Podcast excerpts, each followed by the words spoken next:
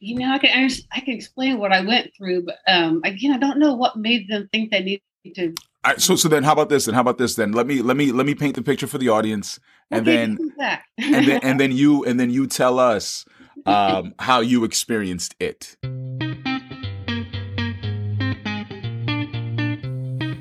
Welcome to the Reclamation Podcast. My name is Aldo Martin, And I'm Cousin Eddie. and together we're going to explore what it's like to be in and leave a religious cult.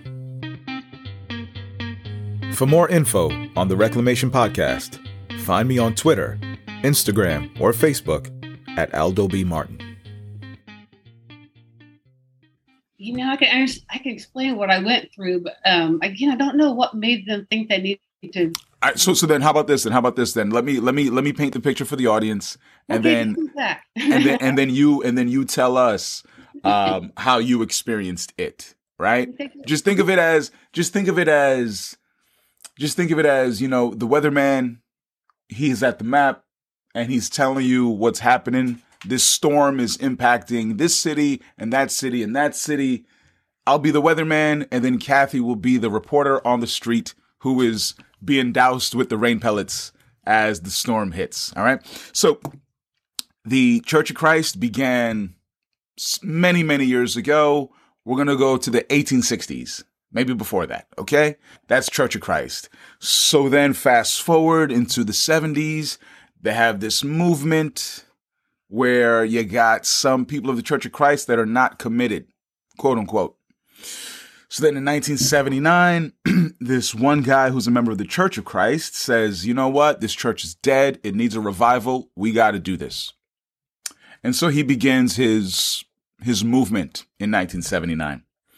And from there, from there, the mission is to make disciples of all nations, but have churches of only committed disciples. Like you can't, you, can't have, you can't have a hundred people in your church and 50 of them be true disciples and 50 of them be uncommitted disciples. Nah, you all got to be committed or get out. Mhm. But while this is happening, there are other churches of Christ in different cities around the country. So the leader of this new movement is approaching these already established churches of Christ and is saying, yo, get with the program, Mm-hmm. for lack of a better term.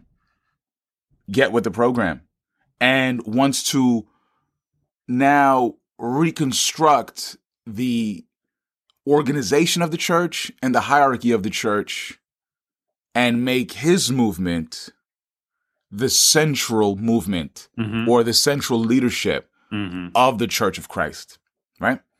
And then in 1993 or in the early 90s is when the term the International Church of Christ was birthed, Mm-hmm. right? So before that term was birthed, he's already galvanizing different churches of Christ around the country to join his movement and adhere to his policies. Mm-hmm. And so now we have the word reconstruction, where it's he's trying to rebuild this. And one of the places that he wanted to reconstruct was in Indianapolis, in which a young lady from Ball State University got baptized in a 4,000 degree hot tub. and she's traversing an hour and a half every Sunday to church. So, what did this re- reconstruction look like for you as a troop on the ground?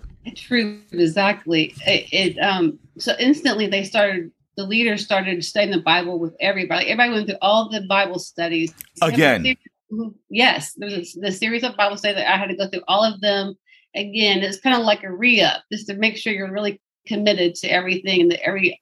It's almost like a performance evaluation, right? Like you have this little checklist to do, and so um somehow it was deemed that I didn't really didn't have what they called godly sorrow. I don't know if you explain that to cousin Eddie, godly sorrow Mhm. for my sins. Mhm. Um, we went through my sin list and I wasn't um, repentant enough or sorry enough for my sins. And so I truly didn't have godly sorrow probably the first time. And so I need to get really godly, literally broken about my sins. And even when I was studying the second time, it took me like a while. Like, we don't think you're broken. Jesus. And, um, so they're determining this, not you feeling this. Yeah. Interesting. And I just remember just, and, and we were, I mean, it's just so crazy. We read this story about what happened to Jesus when he died on the cross, like he suffocated and he bled and the and the knife going through him and all this medical account to help us be have this true sorrow for what Oh, oh, oh, to be convicted. That Don't, there goes that word. yeah the- they use that a lot. I wasn't convic- so I was reading over the medical account of the cross so I could truly be sorry for my sins. That's how deep it had to be. Um, so finally, I was felt truly, truly, truly in tears, sorry about my sins, and then got baptized in a cold lake. So there, I got cold water too. Oh man. in in um, November. So Oh god. Hey, you guys got a hot tub around here or something? didn't have a hot tub at that time. Wait, wait, wait, wait, wait, wait, wait, wait, wait, wait, wait. You said you got baptized in a lake? hmm In It wasn't- It wasn't it wasn't Lake Minnetonka, was it? I'm in Indianapolis. I don't know what you're talking ba- about. Nah, cause cause that was that was that was the lake uh in uh what was the name of that movie? What was the Prince movie? Purple Rain? Oh, Pure, purify yourself in the lakes of Minnetonka or whatever it was. Prince, I didn't that one. so were you the only one that had to get rebaptized or was it everybody? No, please. no, there was I don't know how many, but there were several of us that had to re-up, you know, redunk. Yeah. So it, it's almost as if it's almost as if all of you guys were church members, Mhm. right? Uh, baptized disciples. It's almost the only analogy I can think of is you get your bachelor's degree from a certain school, Mhm. and then here comes another school saying, uh, "Listen, that degree you got doesn't count. Yeah, that's void. You got to do this again. Exactly. You, you got to take English lit again. Sorry." you know, so that's exactly what this is. So ev- And so everybody did this. a lot of people. Yeah. Mm. So that leads me to this, right?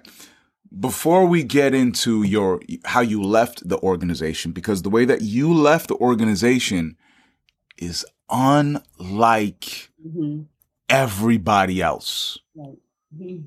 It is unlike, before we get to that, I just need the audience to understand the way Kathy left the Church of, the International Church of Christ was unlike any of us have experienced.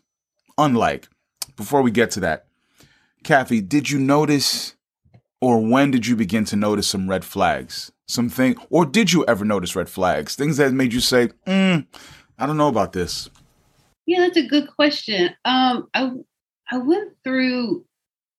I was thinking about that, and I I remembered distinctively being in my apartment in my bedroom, thinking something must have happened. I think it just started building up where I felt like I wasn't being enough or doing enough. It was always like, as you guys I think talked about, like the stats, like how many people are you reaching out to? You're um.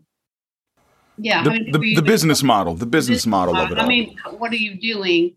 Something happened that made me feel like I just wasn't enough, or maybe it was somebody pointing out sin in my life. It always something made me feel like I wasn't good enough. And I remember thinking, it was about a year before I left that I don't want to. Um, I don't want to. I don't want to be here anymore. But I don't want to.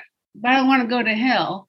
And if I leave the church, that was like the only two options to me, right? 'Cause that's what they taught us that all these other churches aren't doing like we are, and, and they weren't. I mean, visually, like I could see they're not doing what we're doing. I didn't realize because we were in a business model. So I thought, yeah, I, that church is, you know, this and that. But so I thought, I don't know what other church I could go to. So my my mind, the only options were to stay in the church or leave the church, and I would be going to hell. And I got really upset about it. I was in tears about it. Um, and then I, um, I don't know if I shared. I don't think I shared with anybody because you can't really say that kind of stuff. I think you just kind of let it. You just kind of hide that you feel that way. That's right. That's right. You have to hide it because if you if you bring that Yeah. up to anyone in the dynamic, it's almost like for, it's almost like um uh, uh the book 1984. If anyone's ever read 1984 or even The Giver, which is similar to it, it's a society where everyone is spying on each other. Seriously. Mm-hmm. And, and if you were to say something contrary, you'd get confronted on it mm-hmm. with the mm-hmm. person who who you told this to. Mm-hmm. But they would also bring in somebody else, right? They'd also bring in now you have an audience to this dissenting comment that you've made, which really isn't dissenting. It's just it's a question. But instead of going through all that uh, nonsense or all that trouble, you decide to just internalize it and keep it to yourself. Is that right? Mm-hmm. Yeah. Yeah, and I think that's a um, when yeah, that's a pattern for me that I recognize now. Um, so that's another we can talk about just patterns, but um, that was a pattern from my childhood of not not speaking your truth of what, how you really felt, not being able to speak your truth. This wasn't permitted. It would be criticized. It would be gaslit. You know, it would be knocked down as being foolish or non nonsensical, nonsensical. Excuse me. Yeah. Okay, so I guess we can get into it now. So now you're in Indianapolis, and cousin A, this is this is the weird one, right? So in 1994, in 1994, actually before 1994, I I joined the church in 1995, and I remember my discipling partner at the time, discipling partner, remember your your mentor or your your supervisor in the company um, I remember we were talking and he said, he said, Hey man, listen, don't fall into sin. You know, I don't really know what that means, but mm-hmm. he said, don't fall into sin because you don't want to become like Indianapolis. And I said, mm-hmm. I said, wait, wait, what? What are you talking about? He was like, Indianapolis. I'm like, who in Indianapolis? He's like, nah, the whole church in Indianapolis. Hmm. I'm like, the whole church? What the hell are you? In my mind, in my mind, I'm like, what the hell is going on in Indianapolis? Is everybody running around naked? Like, what is going on? I don't, I don't know. What, what are you, what are you talking about? is it like, is it like, like, like a, is it a nudist colony? What is this? What right, right, right. And he just says, just don't do it. And then he says, because the whole church in Indianapolis fell away. Mm. I was like, what? Now, for in case you, if this is your first time hearing our program, the term fall away in this church is equal to dead. And I am not exaggerating. Mm-hmm. I'm not exaggerating because when you leave this organization, you're dead to them. You're going to hell and they want no contact with you. And that's real. And if there's anybody who disagrees with that, yeah, you know where to find me on Twitter. Come see me. but anyway, anyway, so that's the impression of fall away. It's the equivalent to dead. It's a tragic thing, and you all and and and we we see it as a betrayal. Like if you were if we were if we were in this church together and you fall away, it's like yo, you betrayed us. So it's it's a it's a deep thing. So this concept that this entire church in Indianapolis fell away was mind blowing. And that was the story that was told to every church member about Indianapolis. But Kathy, you were there in 1994. Were you involved in a nudist colony? What was going on in, 19, in 1994 over there? Please tell us. Oh boy, we were we stripped down for sure. We stripped down some, uh, some stuff. oh, oh, man, go ahead. Well done, well done, well done. All right, let's say our minister did. He stripped it down, and I saw it, and I was like, "Wow." Um, when when you say he stripped it down, you yeah. talking about the leader, the evangelist now in mm-hmm. the Indianapolis church in 1994. What did he strip down? What happened? You know, he just the facade of everything. He he bared out the truth of, of what was really going on. And um the I think the tipping point for him was a thing called special contribution that we collected. And and Chicago told him what his church should collect, like the amount. And he said, I can't do that. I've got a lot of senior citizens, I got a lot of college students. Mm-hmm. Go ahead. I'm sorry. So for the audience and cousin Eddie, she mentioned Chicago.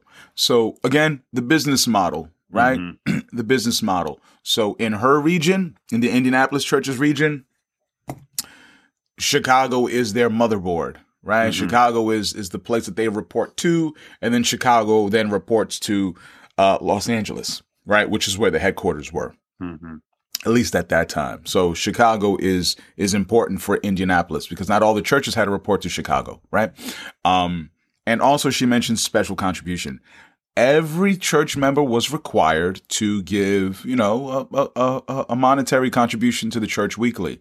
I don't think that makes it a cult. I don't think that's that's that's not ridiculous. I think that's it's it's feasible, it's reasonable, and it's done everywhere. So it's not a um, you know, it's not something exclusive to the ICOC, right? But there was something called special contribution, in which you had to give 14 times your weekly amount at least once a year, right? So if somebody gave, I don't know, hundred bucks a week, then you had to give, you know, 1400 bucks or 2000 bucks during special contribution. And this money, uh, allegedly, because I don't know, allegedly the money was going to fund, um, um, Private trips for some of the VPs of sales. You see, I was gonna say missions, right? I was gonna say, you know, planting missions to go plant a trip, but I guess that is a private trip to Honolulu with with the with the VIP because not everybody was able to go. So yeah, that's what these things were funding for for whatever reason. And so here is the uh, uh, uh, the evangelist at Kathy's organization or Kathy's uh, branch of the ICOC, and he's calling into question special contribution. Did I say too much, Kathy? I don't think so. Go ahead. No. Um, yeah, that's my understanding of it. I mean, it's been so long, but that's my understanding. He and he just um he didn't he just started coming awake to some things that this isn't they they didn't like that. He was putting his foot down that Who's I- who's the they? Who didn't like that? the Chicago Chicago didn't like that he was saying I can't give this amount. And I should I'm the minister of this church. I should be able to have autonomy over my group. And I no longer have autonomy and I'm the minister of the church. So he started to um I guess, you know, in the eyes of them is rebel. And um and then so he, so then that created a problem. He, he was labeled divisive because he was no longer going along with the program. And there's a scripture that says have nothing to do with a divisive man. So that created a whole bunch of stuff. But he then, then met with the, his whole church to say, I can no longer be a part of this, and this was why. And so then people are making decisions whether they're going to stay with ICOC or go with Ed and start a new church with him and the leadership, because the leadership at the church was supportive of him. Okay. So- Okay. So here in 1994, the evangelist of the Indianapolis Church of Christ gets up on a Sunday and states his position for why he does not want to be associated with the International Church of Christ anymore. Mhm. So then he asks for a vote. Is that right, Kathy? Yeah, I don't- know if it came down to a vote. I think it was just kind of like your decision. We're, we'll be here next Sunday. Whoever wants to be in this building, we still haven't rented it out for a little. so uh, for the rest of the month, and so it was just kind of like you get to decide You get to decide what. Who you want, which church you want to be a part of. And what were the two options? ICOC or uh, it's called Circle City Church. Okay. So here's this guy lay, laying a, a, a drawing a line in the sand, saying, "Hey, you can stay with this group, or you could be with the International Church of Christ." Now, can, can I say something here? I, I find this part a little interesting because we've heard about situations like this before um, with the ICOC where there's a break off and it feels a lot more like uh, something more to do with the letter and, see, and the, and the I- shakeup. But I'm I'm glad. Hold up, I'm glad you said that because the letter is 2003. right, but, this but those, this is 1994, so this But- is way before the but letter. but those situations feel um Similar though, no? well no no no. I would say different in the sense that they they feel they feel like they have the same um kind of uh what's the right term? Unethical um path to say you know what? Icoc um you know we're going to break off because we can do it better uh so if you guys want to come with us that's cool. And uh you know why don't you just come check out the service and uh you see how we are better than those guys? Where what's interesting about about kathy's story here is that this guy seemed to have some sort of an ethical stand where it was like i i do care about the people in this church. I can't put them through this. So it, it felt like the others the other stories sounded more like uh cool kids we're going to start a better group. This one sounded like this guy's having kind of an in, in, inner turmoil about uh you know the the executive vp of sales chicago is going hey man you're not hitting your numbers. And this guy's going uh that's kind of not what this is about. So and, and, and, and in essence, he's saying, "Man, fuck your numbers." yeah. Yeah yeah yeah yeah. And and and the guy and the guy's essentially going okay we're gonna have to let you go and this guy's like all right i'm gonna go start my own business i don't know it just feels a little different where whereas a, their story that i remember hearing was um i can't remember who it was that was asked to go out and they were kind of spying on this person leaving the icoc and going to the new That was Dr. Melton. Yes, and and going to the new group, and it, that one felt very nefarious. It was like, it was like, uh, hey man, don't don't worry about that. This is gonna be way better. You know what I mean? Like we're we're much cooler over here. You know, like I don't know. I could be wrong, but uh, they just feel a little different. So, so Kathy, you tell us because you were there. So, this was 1994, and did you get the impression that this evangelist from Indianapolis that he was trying to promote a new movement or a better way of doing things, or was he just saying, "I'm not doing that.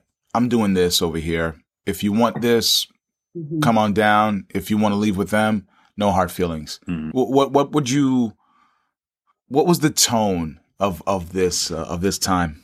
Yeah, I think that's important to talk about. In fact, I didn't go anywhere for a couple of weeks. I was just kind of had to sit with all the information because it was a lot. I mean, you you're in this, you are knee deep, waist deep into this movement for five years now, six years, I guess six years for me, and all of a sudden, you just your illusion of it just was blown to pieces, right? And so I didn't even go to church for two weeks, and and um, a good friend of mine who went to went to the new church said, "Hey, I just wanted to give you some space, so I wanted to let you know that's why I haven't really been calling too much. I wanted to give you some space." So it was the first time that you really had a choice.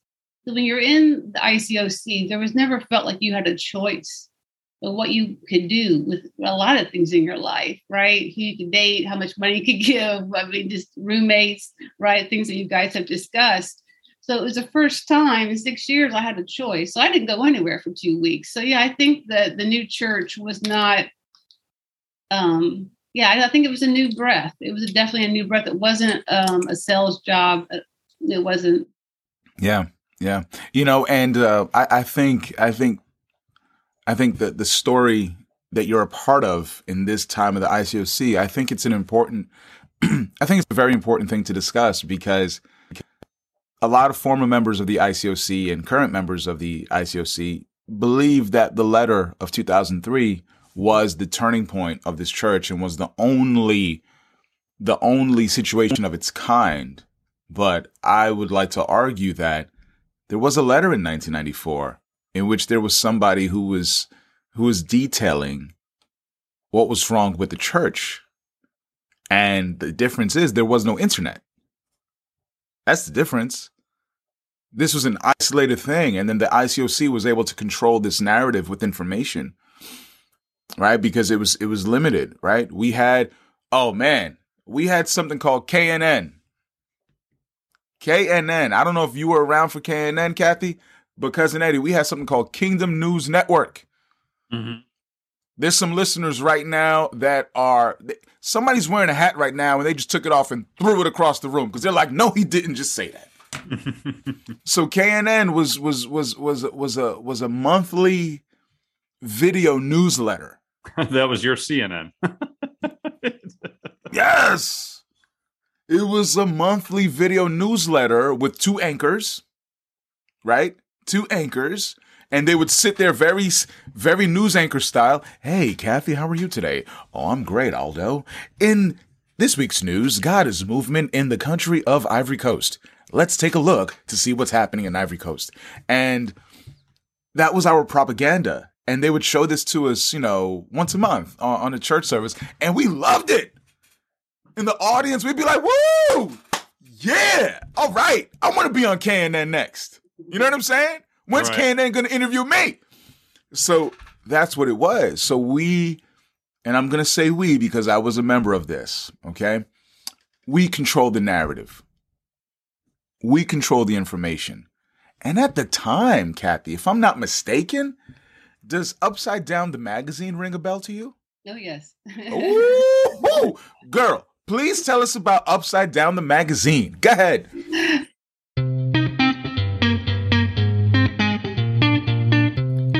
Next time on The Reclamation. And she was one of the people that all of us, all of us labeled as a rebel, all of us labeled as a sinner, all of us labeled as a betrayer, a turncoat, a fall away. All of us labeled her that.